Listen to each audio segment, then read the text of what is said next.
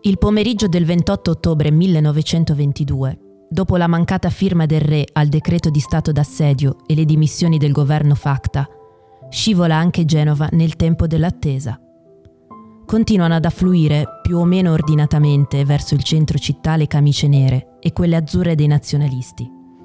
Via 20 settembre e dintorni sono ormai un bivacco con panche che bloccano i portici e su cui si stravaccano drappelli di squadristi armati. A poca distanza le autoblinde dell'esercito a rappresentare uno Stato ridotto a una maschera.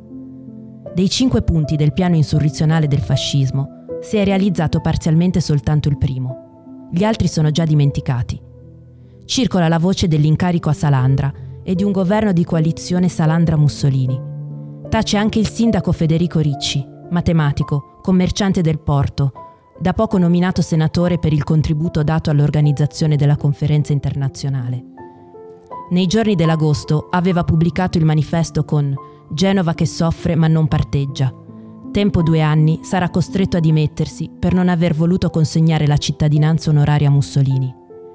Ultimo sindaco eletto prima della stagione dei podestà.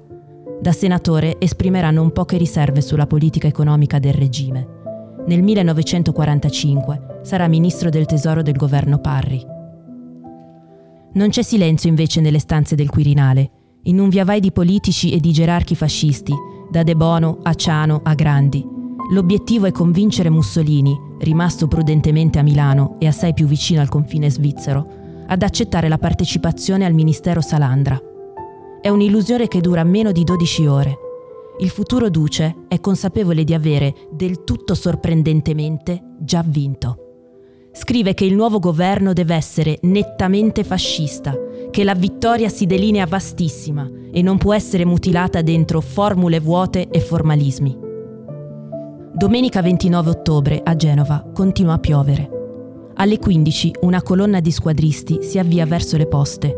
Le truppe in servizio d'ordine si spostano in via Boccardo. In realtà è un'azione diversiva.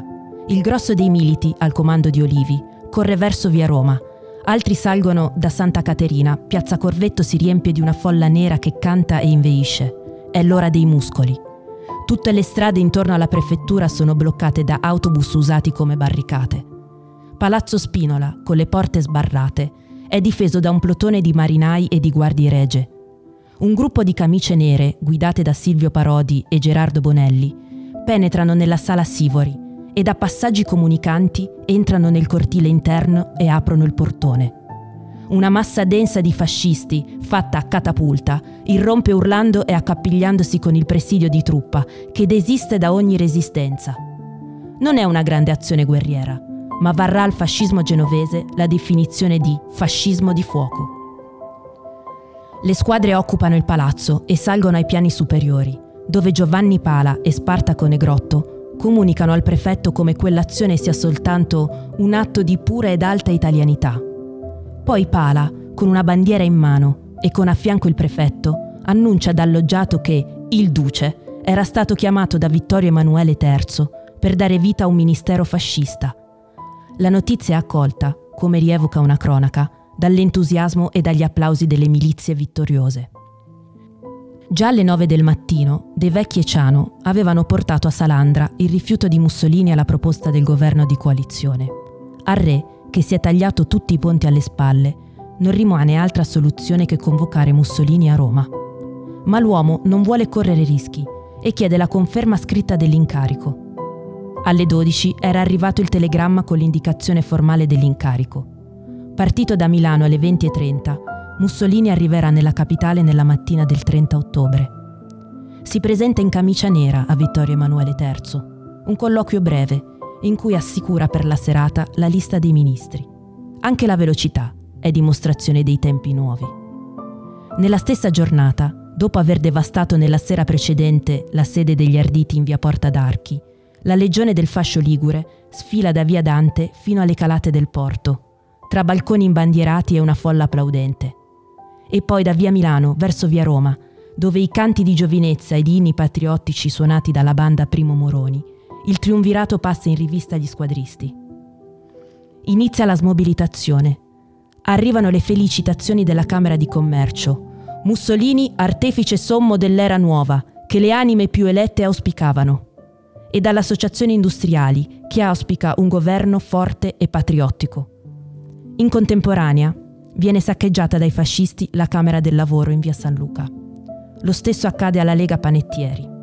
Alla sera è occupata la Camera del Lavoro di Sestri Ponente, consegnando poi i locali alla Croce Verde. Dal triunvirato un ultimo manifesto che inneggia il primo governo veramente italiano ed esorta le milizie fasciste, che furono le artefici principali di questa resurrezione, ad esultare, pur nei severi limiti di una disciplina, come da uomini forti conviene. Alla sera del 30 ottobre, Mussolini, mentre le milizie fasciste vagano ancora senza meta nelle campagne laziali, risale le scale del Quirinale per presentare la lista dei ministri e un improbabile compromesso tra vecchio e nuovo. Trattiene per sé esteri e interni e in un governo politicamente assai ampio dà garanzia a tutti. Al sovrano e alle forze armate assegnando i ministeri militari a Diaz e a Teon de Revel. Agli imprenditori settentrionali con il liberale Teofilo Rossi, ministro dell'industria. Ai latifondisti meridionali con il democratico De Capitani. Sparisce l'inchiesta su Caporetto e vengono abolite sia la nominatività dei titoli azionari, sia la tassazione sui superprofitti di guerra. La riforma agraria va in soffitta. I due popolari, uno dei quali è Gronchi, futuro presidente della Repubblica, cautelano la Chiesa. C'è poi un indipendente di pregio, il filosofo Giovanni Giolitti. Mussolini tenta anche la CGL, che da qualche mese ha scelto di dichiararsi apolitica non gli riesce soltanto per la minaccia di dimissioni del segretario del Partito Nazionale Fascista Michele Bianchi. Il 15 novembre, dopo una lunga trattativa, torna in edicola Il Lavoro. Il nuovo direttore è Ludovico Calda, ex segretario della Camera del Lavoro, che conta dai tempi dell'interventismo una salda amicizia personale con il capo del governo. Canepa e il giovane redattore capo Giovanni Ansaldo sono allontanati. A quest'ultimo non andrà troppo male con un salto della quaglia da Gobetti a Ciano diventerà direttore de Il Telegrafo di Livorno e ascoltato commentatore radiofonico tra il 1940 e il 1943. Due giorni dopo, Mussolini presenta alla Camera il governo. Usa il bastone e la carota.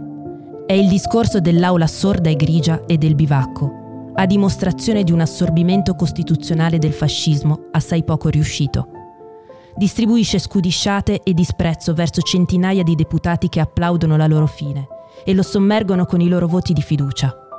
Un'immagine che segna il confine tra la farsa e la tragedia annunciata. A distanza di una settimana, il Parlamento vota il suo primo esautoramento conferendo nuovi poteri al governo. Poi c'è l'istituzione del Gran Consiglio del Fascismo, la trasformazione delle squadre d'azione in milizia volontaria per la sicurezza nazionale ed infine la legge elettorale ipermaggioritaria. Inizia il lungo viaggio della notte italiana.